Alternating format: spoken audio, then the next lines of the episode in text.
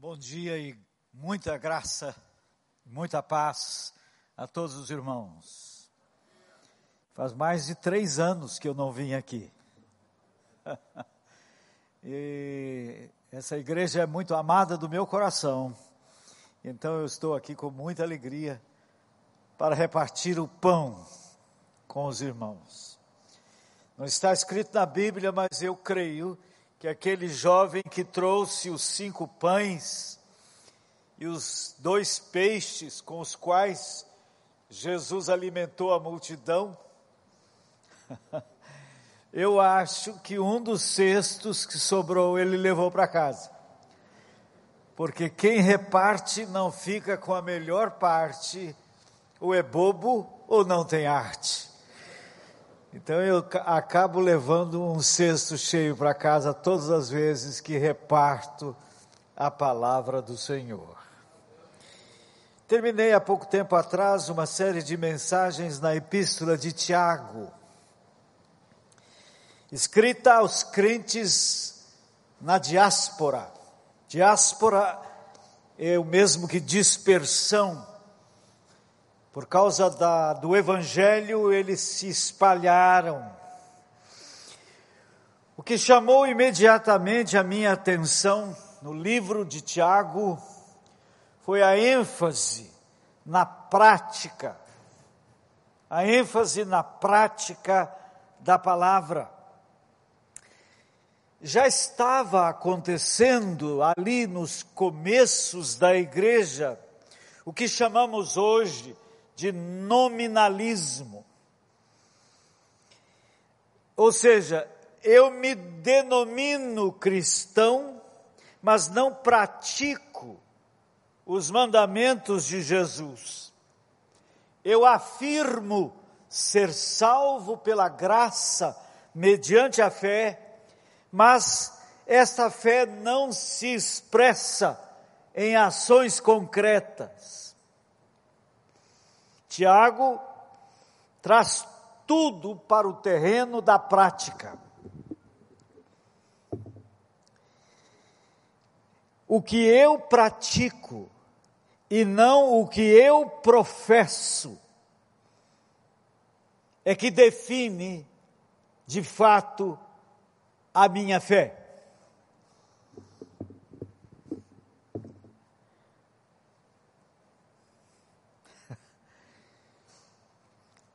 As principais conclusões que eu tirei do livro de Tiago foram as seguintes: precisamos buscar em Deus sabedoria para nos alegrarmos nas provações. Não devemos dar ao dinheiro o valor que ele não tem a origem do pecado está dentro de nós. A origem de todo bem vem do Pai. Devemos praticar a palavra e não somente ouvi-la. Fazer acepção de pessoas, é a coisa aqui está meio complicada. Tá? Fazer acepção de pessoas revela nossa indignidade. A língua é um pequeno órgão do nosso corpo, mas é dona de grande poder poder de construir e também de destruir.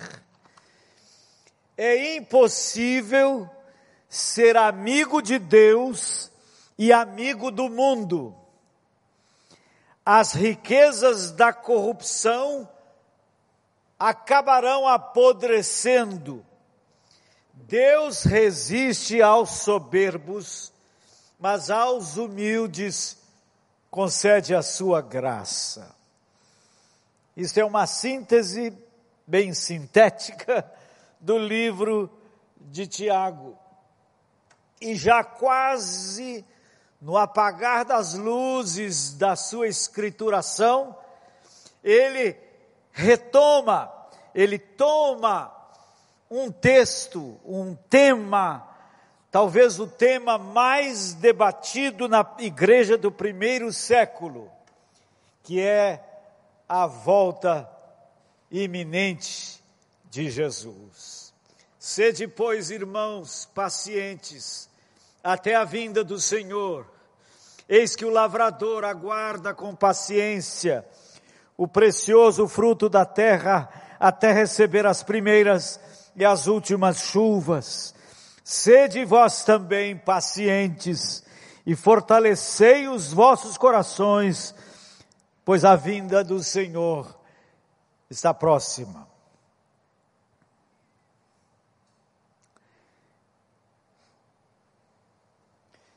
É para se perguntar o que é que levou a igreja ali, no seu começo, aquela prática de vida em comunidade descrita em Atos, capítulo 4, versículos 32 a 37.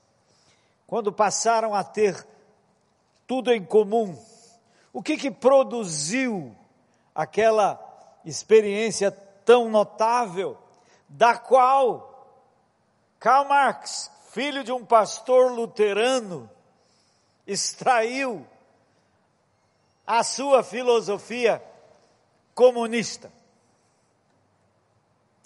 Só que aquela prática da igreja não foi imposta por poder militar nenhum. Vamos ler o texto de Atos capítulo 4, 32. Da multidão dos que creram, era um o coração e a alma, ninguém considerava exclusivamente sua nenhuma das coisas que possuía, tudo, porém, lhes era comum. Com grande poder, os apóstolos davam testemunho da ressurreição do Senhor Jesus e em todos eles havia abundante graça. Pois nenhum necessitado havia entre eles, por quantos que possuíam terras ou casas, vendendo-as, traziam os valores correspondentes e depositavam aos pés dos apóstolos. Então se distribuía a qualquer uma medida que alguém tinha necessidade. José, a quem os apóstolos deram o sobrenome de Barnabé, que quer dizer filho da exortação levita natural de Chipre. Como tivesse um campo, vendendo, trouxe o preço e o depositou aos pés dos apóstolos. Entretanto, e como esta conjunção adversativa é importante aqui, entretanto, certo homem chamado Ananias, com sua mulher Safira, vendeu uma propriedade, mas em acordo com sua mulher reteve parte do preço e levando o restante, depositou aos pés dos apóstolos. Então disse Pedro, Ananias, por que encheu Satanás teu coração para que mentisses ao Espírito Santo, reservando parte do valor do campo?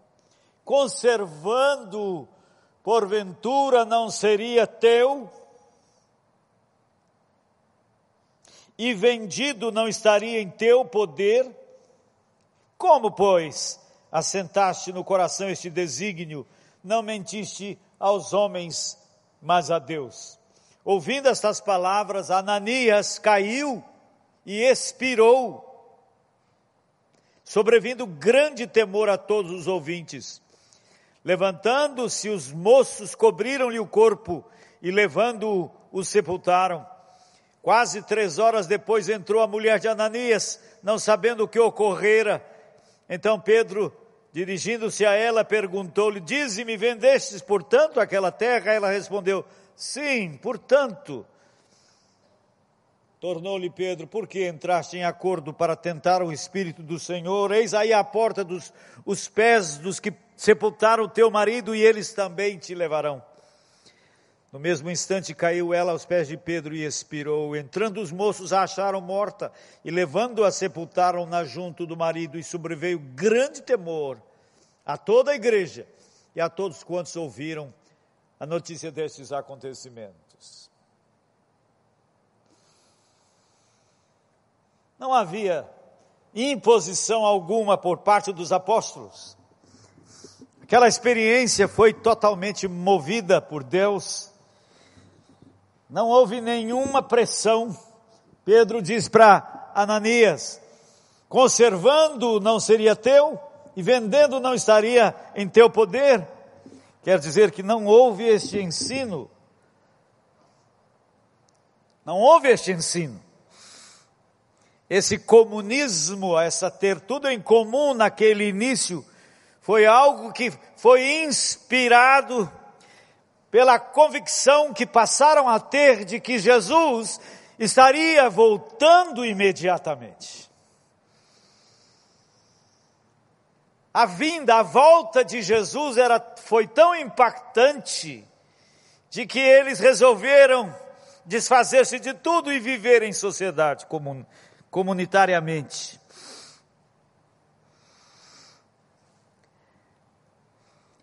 Paulo esperava a volta de Jesus para os seus dias, conforme lemos em 1 Tessalonicenses capítulo 4, ele diz assim: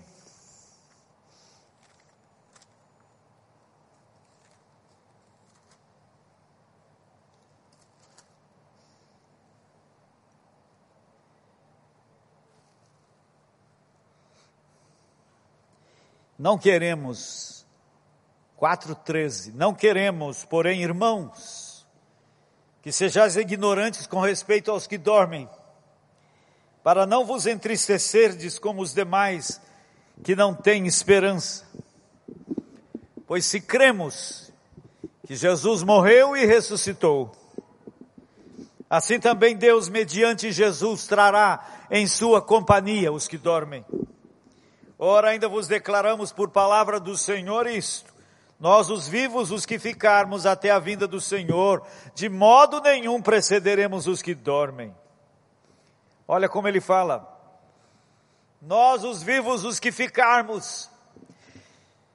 Quer dizer que Paulo tinha expectativa de que a volta de Jesus se daria nos seus dias. Pedro comenta que escarnecedores estavam dizendo: Onde está a promessa da sua vinda? Porque desde que os nossos pais dormiram, todas as coisas permanecem como desde o princípio da criação. Então Pedro argumenta, no capítulo, do, no capítulo 3 da sua segunda epístola, ele rebate estes escarnecedores dizendo o seguinte: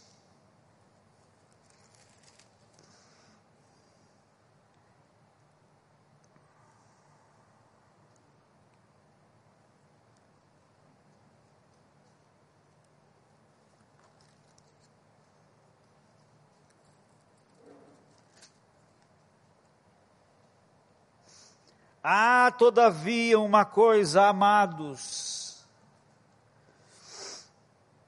que não deveis esquecer que para o Senhor um dia é como mil anos, e mil anos como um dia. Não retarda o Senhor a sua promessa, como alguns a julgam demorada. Pelo contrário, Ele é longânimo para convosco, não querendo que nenhum pereça, não que todos cheguem ao arrependimento. Virá, entretanto, como ladrão o dia do Senhor, no qual os céus passarão com estrepitoso estrondo e os elementos se desfarão abrasados. Também a terra e as obras que nela existem serão atingidas. Visto que todas essas coisas hão de ser assim desfeitas, deveis ser tais como os que vivem em santo procedimento e piedade, esperando e apressando a vinda do dia de Deus, por causa do qual os céus incendiados serão desfeitos e os elementos abrasados se derreterão. Nisto, porém, segundo a sua promessa, nós, porém, segundo a sua promessa, esperamos novos céus e nova terra, nos quais habita a justiça. Antes de voltar ao Pai, Jesus prometeu que enviaria o Espírito Santo. Tenho ainda muito a vos dizer, mas vós não podeis suportar. Agora, não podeis suportar agora. Mas quando vier, porém, o Espírito da Verdade, ele vos guiará a toda a verdade. Foi assim que o Novo Testamento foi escrito. O Espírito Santo conduzindo os apóstolos a toda a verdade. E Jesus foi conduzindo gradativamente o conhecimento dos detalhes da sua volta e também de muitas outras verdades. Paulo esperava de fato para os seus dias, mas Jesus não poderia ter voltado nos dias de Paulo, pois muitas coisas ainda estavam por acontecer. Jesus não voltou até agora, dois mil anos, porque certos acontecimentos precisam acontecer primeiro. O apóstolo Paulo, na, naquela altura de sua vida, não tinha recebido revelações que receberia posteriormente. Conforme em 2 Tessalonicenses capítulo 2, em onde ele diz: Irmãos, no que diz respeito à vinda de nosso Senhor Jesus e a nossa reunião com Ele, nós vos exortamos a que não vos demovais da vossa mente com facilidade, nem vos perturbeis, quer por espírito, quer por palavra, quer por epístola, como se procedesse de nós, supondo tenha chegado o dia do Senhor. Ninguém de nenhum modo vos engane, porque isto não acontecerá sem que primeiro venha a apostasia e seja revelado o homem da iniquidade, o filho da perdição, o qual se opõe e se levanta contra tudo que se chama Deus ou é objeto de culto, a ponto de assentar-se no santuário de Deus, ostentando-se como se fosse o próprio Deus. Não vos recordeis que ainda convosco eu costumava dizer-vos estas coisas? e agora sabeis o que o detém, para que ele seja revelado somente em ocasião oportuna. Com efeito, o mistério da iniquidade já opera e aguarda somente que seja afastado aquele que agora o detém. Então será de fato revelado o iníquo, a quem o Senhor Jesus matará com o sopro da sua boca e o destruirá pela manifestação de sua vinda. Ora, o aparecimento do iníquo é segundo a eficácia de Satanás, com todo o poder e sinais e prodígios da mentira, e com todo o engano de injustiça aos que perecem, porque não conheceram o amor da verdade para serem salvos. E por este motivo, pois que Deus lhes manda a operação do erro para darem crédito à mentira, a fim de serem julgados todos quantos não derem crédito à verdade, antes pelo contrário, deleitaram-se com a injustiça. Nós estamos enxergando hoje, estamos no olho do furacão da apostasia.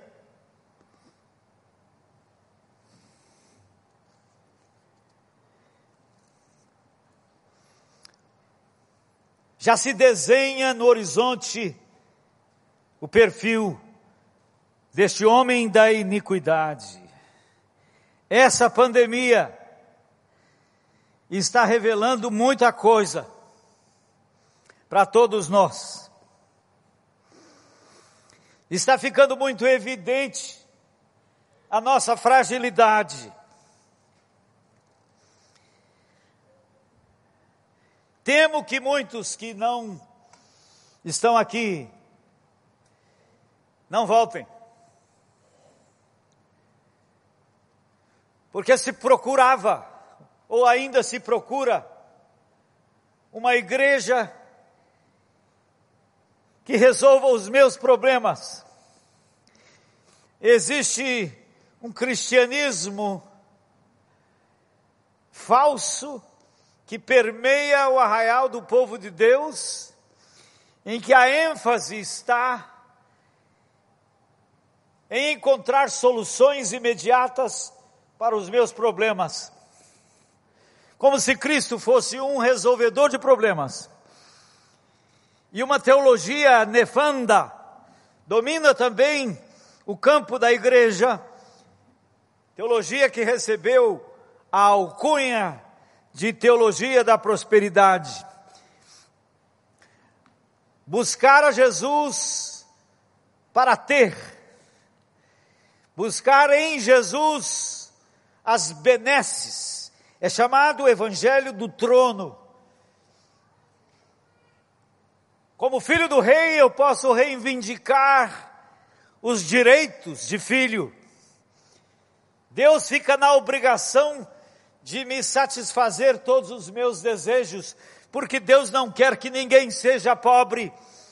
Ele prometeu vida abundante e isso tem a ver com riqueza material. É isso que estamos ouvindo a larga. E quando vem uma pandemia como essa que estamos experimentando, em que ao invés de prosperidade está havendo carestia, está havendo dificuldades, são muitos os que pulam fora do barco, porque Jesus não é o que eu esperava. E por se multiplicar a iniquidade, o amor se esfriará de quase todos. Estamos vendo crescer posições e posições anticristãs. Os que estão no poder e uma ideologia fortíssima que sempre esteve no poder tem, se, tem cada vez se definido mais como anticristã. Uma proposta como a ideologia de gênero é uma proposta claramente anticristã. É uma proposta anticientífica e anticristã para justificar todo o homossexualismo. Então, numa tentativa de mostrar que o homossexualismo não é uma degeneração da vida sexual, que o homossexualismo não é uma perversão sexual, criou-se a ideologia de gênero.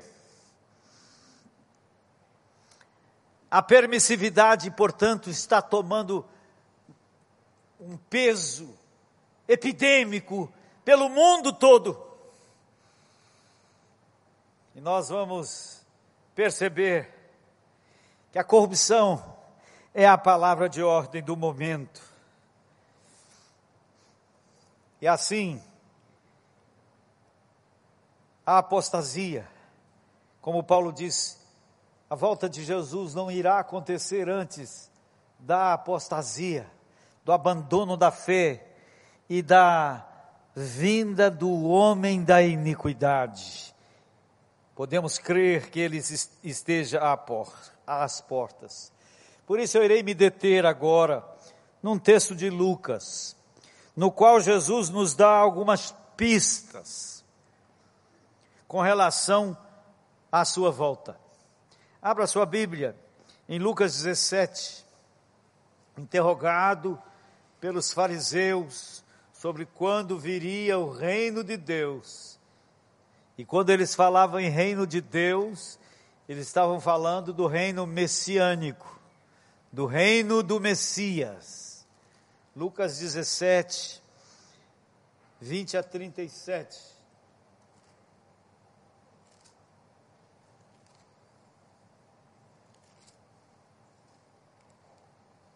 Interrogado pelos fariseus sobre quando viria o reino de Deus, Jesus lhes respondeu: Não vem o reino de Deus com visível aparência, nem dirão, ele aqui ou lá está, porque o reino de Deus está dentro de vós. A seguir dirigiu-se aos discípulos: Virá o tempo em que desejareis ver um dos dias do Filho do Homem, não o vereis. E vos dirão, ele aqui, ou lá está, não vades nem os cigais. Porque assim como o relâmpago fuzilando brilha de uma outra extremidade do céu, assim será no seu dia o Filho do Homem. Mas importa que primeiro ele padeça muitas coisas e seja rejeitado por esta geração. Assim como foi nos dias de Noé, será também nos dias do filho do homem. Comiam, bebiam, casavam, davam-se em casamento até o dia em que Noé entrou na arca e veio o dilúvio e destruiu a todos. O mesmo aconteceu nos dias de Ló. Comiam, bebiam, compravam, vendiam, plantavam e edificavam, mas no dia em que Ló saiu de Sodoma, choveu do céu fogo e enxofre e destruiu a todos. Assim será no dia em que o Filho do Homem se manifestar. Naquele dia, quem estiver no eirado e tiver os seus bens em casa, não desça para tirá-los. E de igual modo, quem estiver no campo, não volte para trás. Lembrai-vos da mulher de Ló. Quem quiser preservar a sua vida, perdê-la. E quem a perder, de fato a salvará.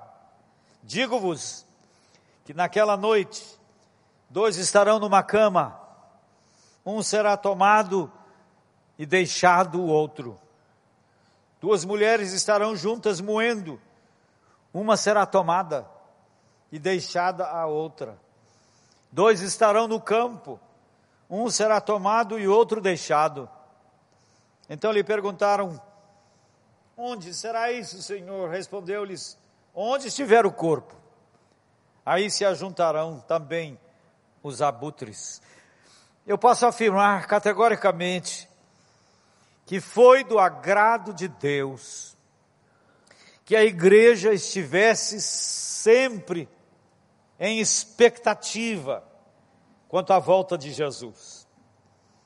Foi do agrado de Deus que em todos os séculos a igreja estivesse nessa postura de expectativa. E quando ela perdeu esta postura, ela entrou em declínio em vários, várias ocasiões da história. E nesse texto do Evangelho de Lucas, Jesus procura nos responder três questões bem fundamentais concernentes à sua volta. A primeira é quando será? Já se passaram mais de dois mil anos. Vez por outra, na história da igreja, acontece um chamado período apocalíptico. Foi assim em diversos momentos da história. Na virada de 999 para ano 1000, houve um, um mover, um sentimento de que a volta de Jesus era iminente. Cresceu no seio da igreja um versículo, não da Bíblia, mas que todo mundo entendia que era da Bíblia. De mil passarás, depois que passou o ano mil, de mil passarás, mas em dois mil não chegarás. E muitos crentes achavam que isso era a Bíblia, mas não é era Nostradamus. Passou dois mil, mas na virada do, do segundo milênio também houve esta, esse sentimento da volta de Jesus. No século XIX, no século XVIII, século XIX, principalmente os adventistas, que surgiram ali, daí o nome adventistas, que vem de advento, ou seja, da volta. Chegaram a definir o dia, venderam todas as propriedades. Não sei o que, que fizeram com o dinheiro. Porque Jesus iria voltar. E eles chamam da grande decepção, quando isso não aconteceu. E assim, em muitos momentos da história, nesses dois mil anos de história, tem havido essa expectativa. E bendita expectativa. A linguagem da Bíblia é, ele cedo virá. Temos cânticos que ensinam isso. Quando será? Os fariseus estavam preocupados com o reino milenar.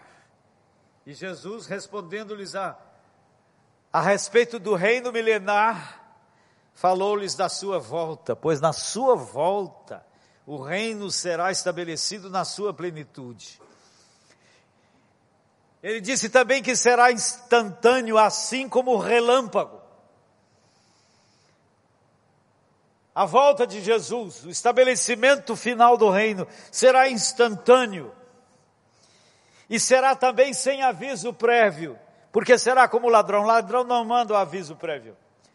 O ladrão não diz para você: olha, é, eu vou entrar na sua casa amanhã e espero que esteja tudo em ordem lá, mas deixa bastante dinheiro na gaveta. E também eu quero te dar uma boa notícia, eu vou entrar, mas eu vou trazer muito dinheiro para você, porque você está passando por essa pandemia e você está tendo muitas dificuldades financeiras. Então eu vou levar dinheiro para você. O ladrão não manda recado, o ladrão não estabelece um horário que vai entrar. Colocamos é, fechaduras fortes, geralmente depois do ladrão entrar. Aí ele vem sem que ninguém esteja esperando. E Jesus disse que a sua volta seria assim também. Comiam, bebiam, plantavam, edificavam. Vida corriqueira, comum. E de repente, como ladrão que vem sem aviso, ele vai voltar. Então, Pode ser hoje. Para falar do futuro, Jesus querendo nos abrir uma janela do futuro, ele nos leva a olhar para o passado. Muito curioso. Assim como foi, será. Assim como foi nos dias de Noé. Então nós precisamos parar e considerar os dias de Noé. Está lá em Gênesis 6, versículos 11 a 13. Assim como foi nos dias de Noé, vamos olhar para os dias de Noé. O que levou Deus a destruir toda a carne, toda a vida, todo o fôlego de vida. Gênesis 6, 11 a 13.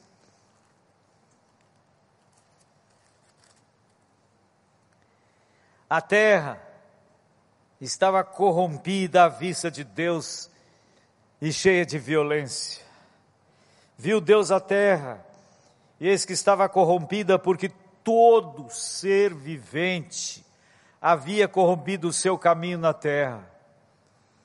Então disse Noé, Deus a Noé, resolvi dar cabo de toda a carne, porque a terra está cheia da violência dos homens Eis que os farei perecer juntamente com a terra. Os dias de Noé se caracterizam como dias de total corrupção. A sociedade estava podre. A família estava podre. O comércio estava podre. Tudo podre. Jesus disse que assim seria também na sua volta. Quando eu olho para os nossos dias, a figura que eu vejo é um corpo podre, uma sociedade totalmente podre porque perdeu o sabor. A igreja, que deveria ter mantido o sal, mantido a vida, apodreceu também, junto. Então nossos dias se assemelham por demais aos dias de Noé. E Jesus disse: vocês querem saber quando vai ser a minha volta? Olhem para trás. Assim como foi nos dias de Noé. Eu fico imaginando que aqueles dias sobrou só uma família. E Deus dá a Noé uma missão dificílima: construir uma embarcação para salvar quem quisesse. Uma embarcação maior que um campo de futebol. Ele levou 120 anos.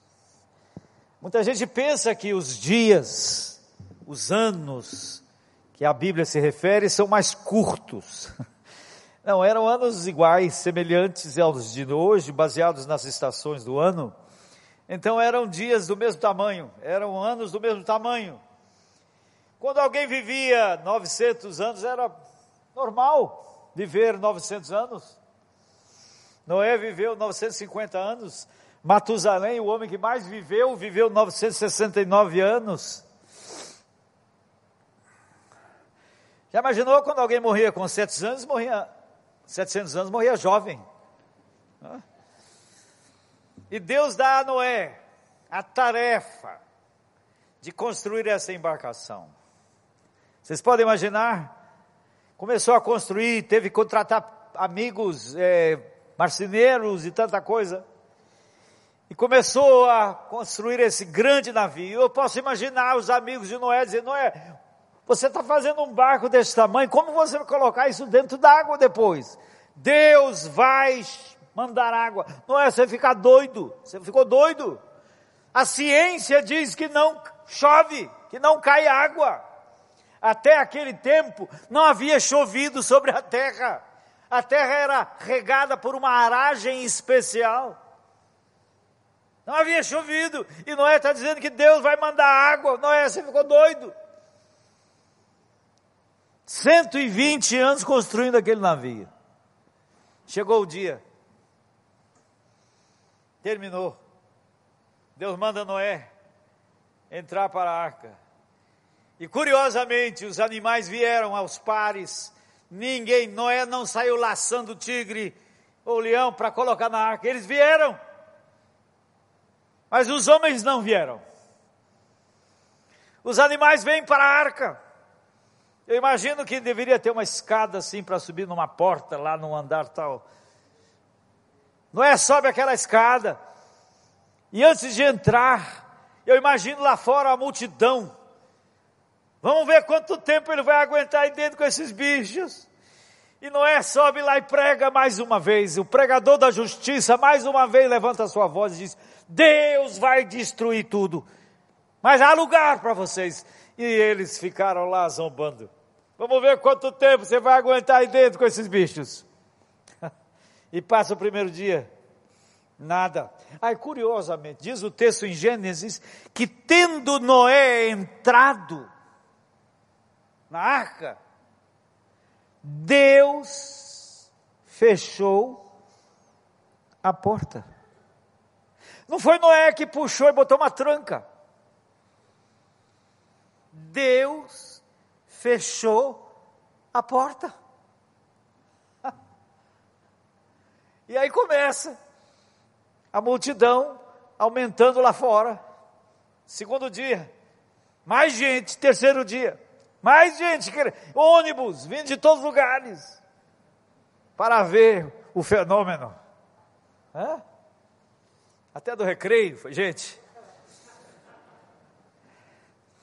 Ô oh, Noé, como está aí com os bichos? Quinto dia, sexto dia, Nada, nada, nada. Ao completar o sexto dia, diz a palavra que romperam-se as comportas do céu, se abriram e caiu chuva, como nunca tinha acontecido. Vocês podem imaginar as pessoas correndo agora desesperadas para a arca, Noé, abra-nos a porta, Noé. Agora nós cremos, Noé, abra-nos a porta. Mas quem tinha fechado a porta? Não foi Noé, foi Deus. E era tarde demais. Um pai com uma criancinha nos braços. E a água vem, e sobe, e toma tudo, se sobrepõe aos montes. Isso não é lenda, isso é fato, isso não é fake, isso é fato, isso aconteceu. E Jesus disse que assim como foi, vai ser.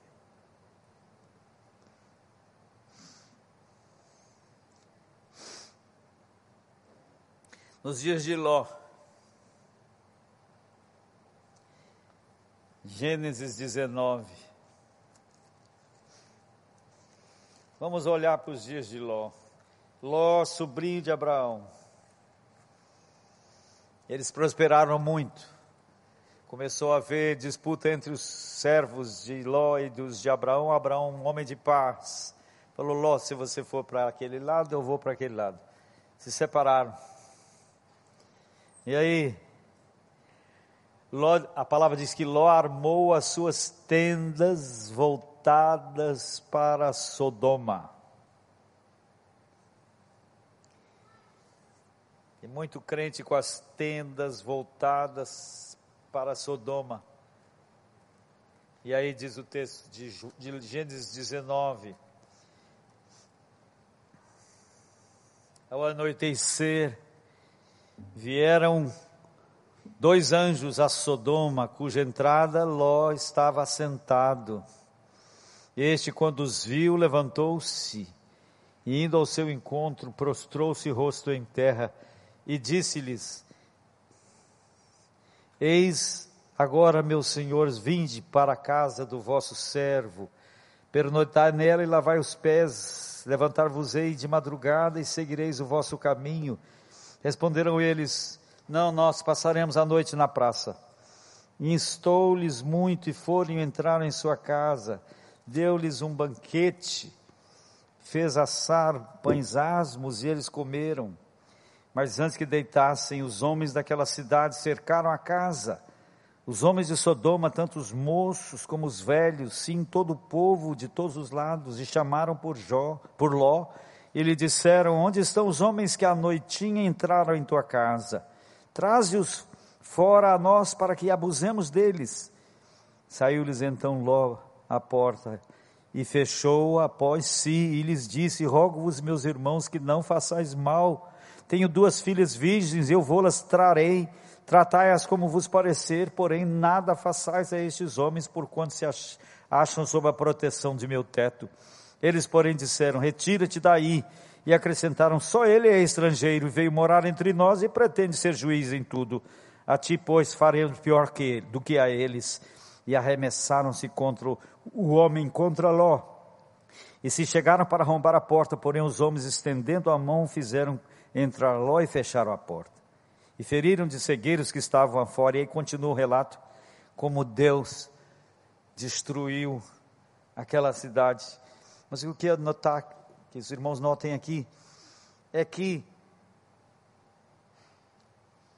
a promiscuidade moral, sexual, tinha chegado num nível que ninguém podia entrar naquela cidade sem ser abusado sexualmente.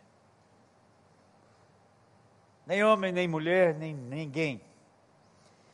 Quando souberam que Ló estava abrigando dois varões, não sabiam que eram anjos, foram para lá para abusar deles. Esse era o clima da cidade de Sodoma. De onde vem a palavra sodomia? É de Sodoma. De onde vem toda a prática homossexual? É de Sodoma. Sodomizar alguém vem de Sodoma. E isto virou epidemia em nosso mundo de hoje. Se estende agora por todos os cantos. E hoje orgulho gay é a tônica. Quem é gay deve ter orgulho da sua posição homossexual. Não posso falar daqui, vou ser preso. Eu não tenho raiva dos gays, eu os amo. Eu quero ganhá-los para Jesus. Eu, eu tenho um amigo que era gay e trabalhei muito com ele. Ajudei até a andar, que ele andava de passinho curtinho. Falei, não, não, não. Homem anda de passo largo, não pode ser passo curtinho.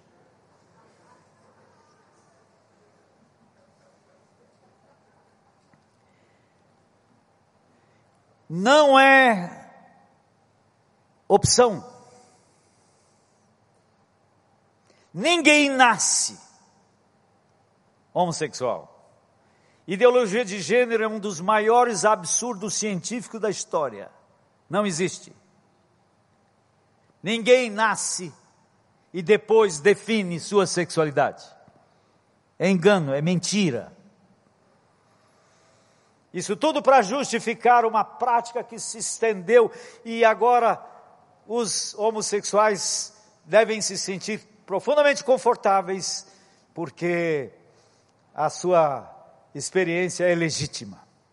Nós temos que amá-los para ajudar a resgatá-los de uma dor profunda, de uma frustração louca. A igreja precisa acolhê-los e pregar-lhes o evangelho. E eu tenho dito para alguns homossexuais que se convertem, agora, se você não sente atração pelo sexo oposto, você não deve casar. Alguns fizeram eunucos por causa do reino. Não é o casamento que traz felicidade para ninguém. Então não pense você que tem que ter sexo. Não tem que ter. Se você não sente atração pelo sexo oposto, então elimine sexo da sua vida. Conheço grandes homens da história que nunca se casaram.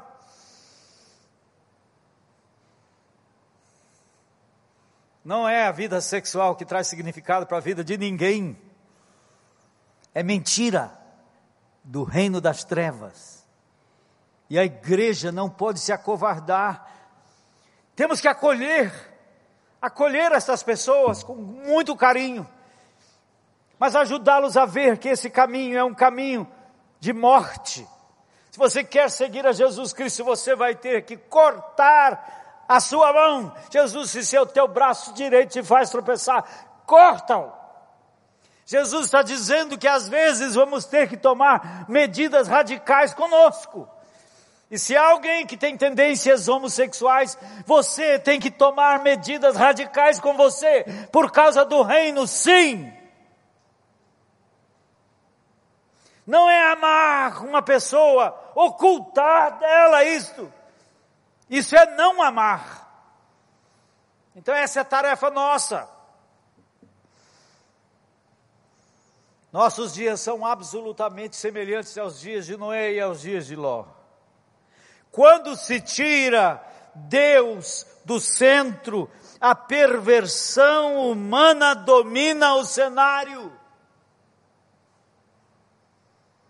Por isso pode ser hoje a volta de Jesus. Dias aparentemente normais. Mas Jesus pode voltar hoje. Agora, como será? Segunda pergunta, segunda questão. Como vai ser? Aqui fala. Aqui fala do arrebatamento. A igreja vai ser arrebatada, tirada daqui. A palavra diz assim: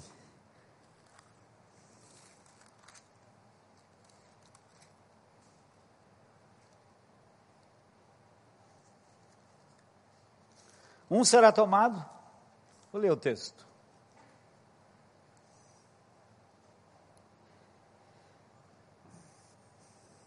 Digo-vos que naquela noite, um casal, ela é crente, piedosa, e ele quer saber de igreja, não quer saber de Jesus, às vezes até vem à igreja para agradar ela, mas seu coração não quer nada com as coisas de Deus. E ela vive pregando para ele. Tem mulher que acha que tem que pregar todo dia para o marido. Não, não tem que pregar não. Tem que amá-lo.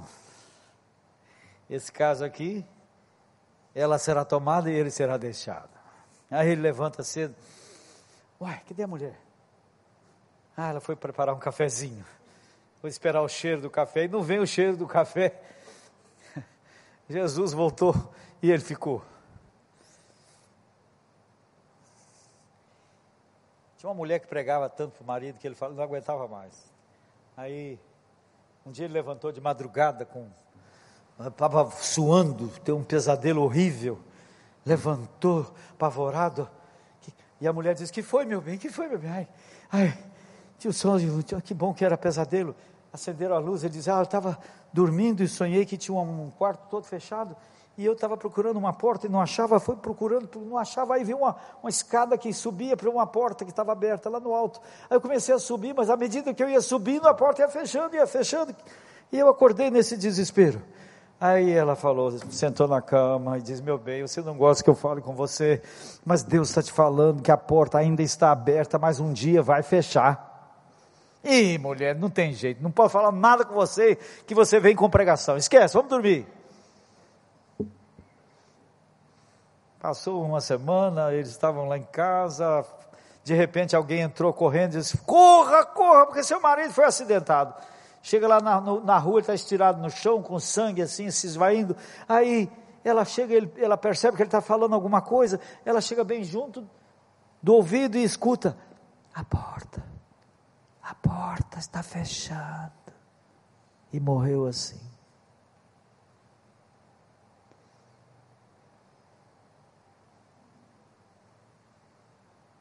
Pode ser que tenha uma mulher aqui, marido, vai ficar.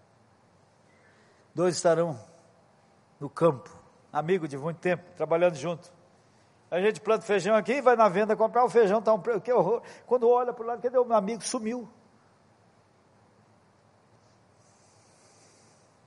Duas mulheres estarão juntas moendo. Será que vai ter gente ainda moendo? É, hoje em dia ressuscitou a moedeira. Né? duas moendo. De repente uma desaparece. A Bíblia diz que vai ser assim. Agora, a última questão é: o que vai acontecer com você? Você está aqui sentado num culto? O seu coração é totalmente rendido a Jesus ou você é daqueles que quer jogar nos dois times? Com o pé em duas canoas? Hoje, se ouvirdes a sua voz, não endureçais o vosso coração. A porta ainda está aberta hoje. Você vai ou você fica? Quem vai, vai para a gloriosa, maravilhosa, como diz o apóstolo, nem olhos viram, nem ouvidos ouviram, nem jamais penetrou no coração humano que Deus tem preparado para aqueles que o amam. Os que ficam, ficam para um dos perigo, períodos mais densos da história da humanidade.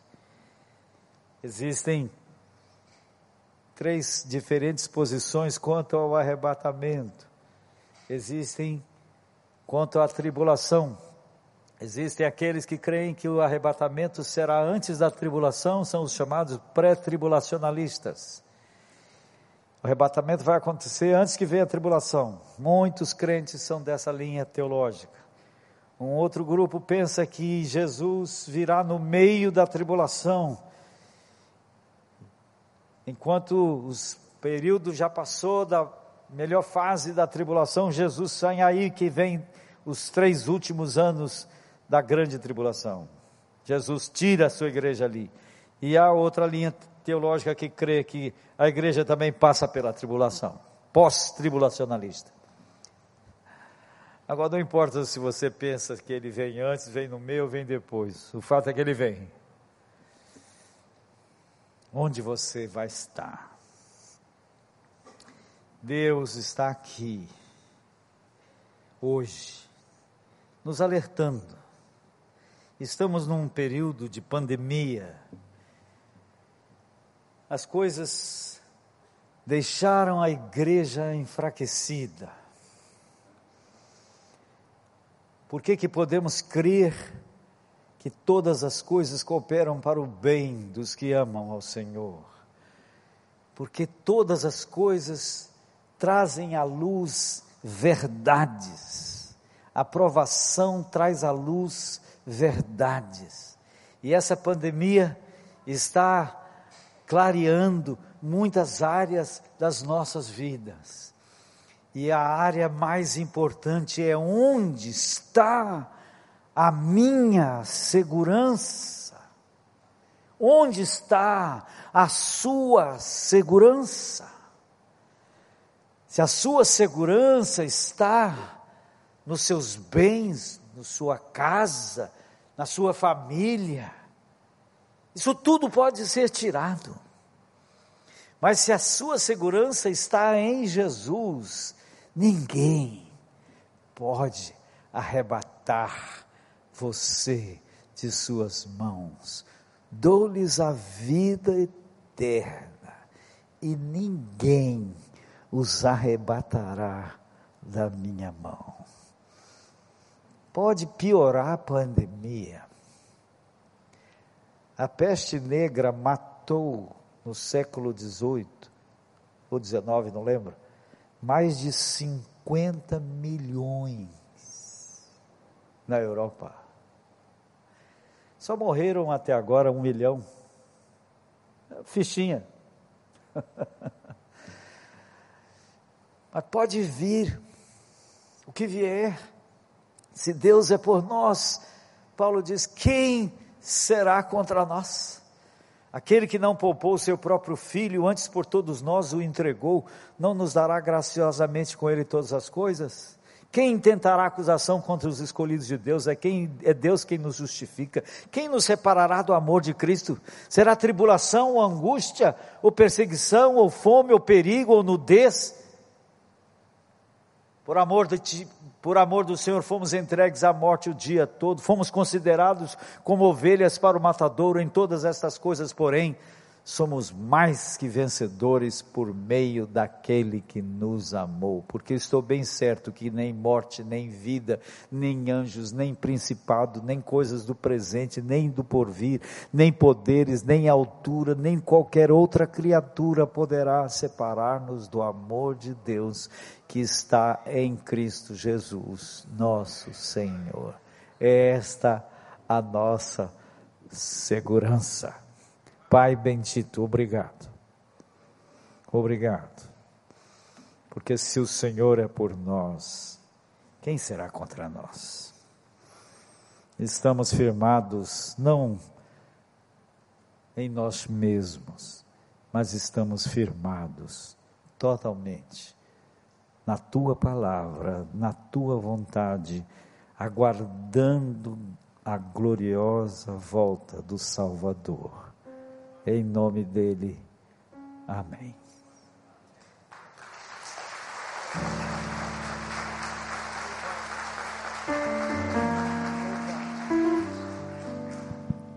Louvado seja o nome do Senhor. Deixa eu dizer uma coisa para vocês hoje, agora, nesse momento. A pregação bíblica, a pregação bíblica, nem sempre é confortável. O pregador, quando se baseia na palavra de Deus, nem sempre vai trazer palavras que vão nos trazer ânimo, confor, consolo, conforto. Via de regra, a palavra de Deus penetra no nosso coração e nos causa algum desconforto, alguma inquietação. E quando isso acontece, louvado seja o nome do Senhor por isso. Louvado seja o nome do Senhor por isso. Talvez você ouviu coisas aqui desagradáveis, que o politicamente correto condena. Mas se é a palavra de Deus, é para o nosso bem. É para o nosso bem. Se você precisa hoje confessar pecados, seja ele quais forem, confesse. Confesse. Confesse. Se renda, confesse. Deixa Deus trabalhar o seu coração. Se alguém entre nós hoje, nesta manhã, aqui no culto presencial ou online, que precisa confessar pecados, confesse. Precisa se arrepender e aceitar Jesus como Senhor e Salvador hoje, faça isso, porque a porta ainda está aberta. Esta é a boa notícia: a porta ainda está aberta. E só Deus tem a chave desta porta. Ele ainda está com a porta aberta, dá tempo de entrar. Então confesse a Deus os seus pecados.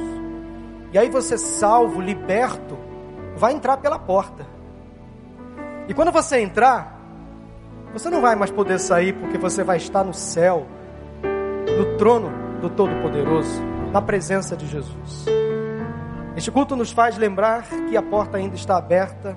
A salvação é para todo aquele que crê em Jesus como Senhor e Salvador, mas só entra no céu quem se arrepende dos seus pecados. Quem deixa para trás a velha vida e confessa Jesus como Senhor e Salvador. Se alguém entre nós hoje, nesta manhã, que quer tomar essa decisão, não quer se reconciliar com a igreja, percebe que é momento de você tomar uma decisão definitiva e aceitar Jesus como Senhor e Salvador, para entrar pela porta, eu queria que você se manifestasse agora. Eu não estou muito preocupado com o horário do término. Eu estou preocupado em dizer para você que a porta está aberta, que a salvação ainda é reservada a você. Se alguém entre nós nesse momento quer tomar essa decisão, queria que você levantasse a sua mão dizendo assim: Pastor, eu sou esta pessoa que quer entrar pela porta, eu confesso Jesus como meu Senhor e Salvador. Eu me arrependo dos meus pecados, eu quero ter acesso à vida eterna em Cristo Jesus. Se alguém neste lugar quer tomar essa decisão, levante a sua mão assim, bem alta, eu vou orar por você neste momento. Deus abençoe. É você. Deus abençoe. Ah, mais alguém? Levante a sua mão. Bem alto assim, pastor. Deus abençoe, moça. Eu já vi. Deus abençoe. Ah, mais alguém? Levante a sua mão dizendo, pastor, ore por mim. Eu entrego a minha vida a Cristo. Eu confesso Jesus como meu Senhor e Salvador. Eu me reconcilio. Lá atrás tem uma criança. Louvado seja o nome do Senhor. A salvação é para todo aquele que crê. É para todo aquele que crê. Ah, mais alguém? Levante a sua mão em nome de Jesus. Alguém quer ter acesso à vida eterna, a porta ainda está aberta. Levante a sua mão dizendo, pastor, eu me reconcilio hoje com Jesus. Eu aceito Jesus como meu Senhor e Salvador. Levante a sua mão bem alto, eu vou orar por você.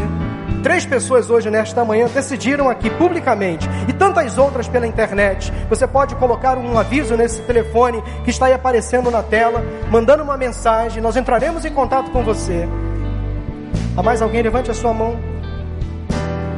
Louvado seja o nome do Senhor, porque hoje houve salvação neste lugar.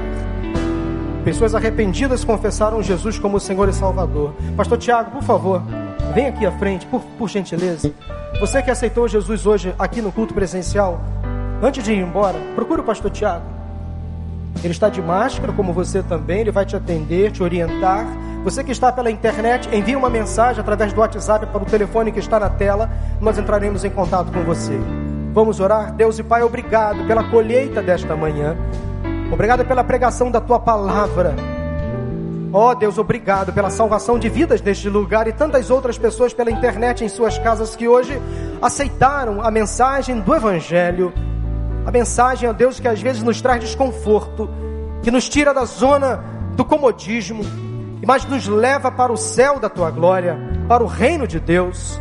Ó oh, Deus, leva em paz os teus servos, os teus filhos agora para casa. Prepara-nos para o culto de logo mais à noite. Que esses irmãos que estão aqui conosco hoje voltem a estar conosco logo mais às 19 horas para mais uma vez ouvir uma porção da tua palavra. Assim nós oramos, ó Deus, agradecidos em nome de Jesus. Amém, amém e amém. Fiquem de pé, nós vamos terminar louvando ao Senhor com esta canção. O Rei está voltando.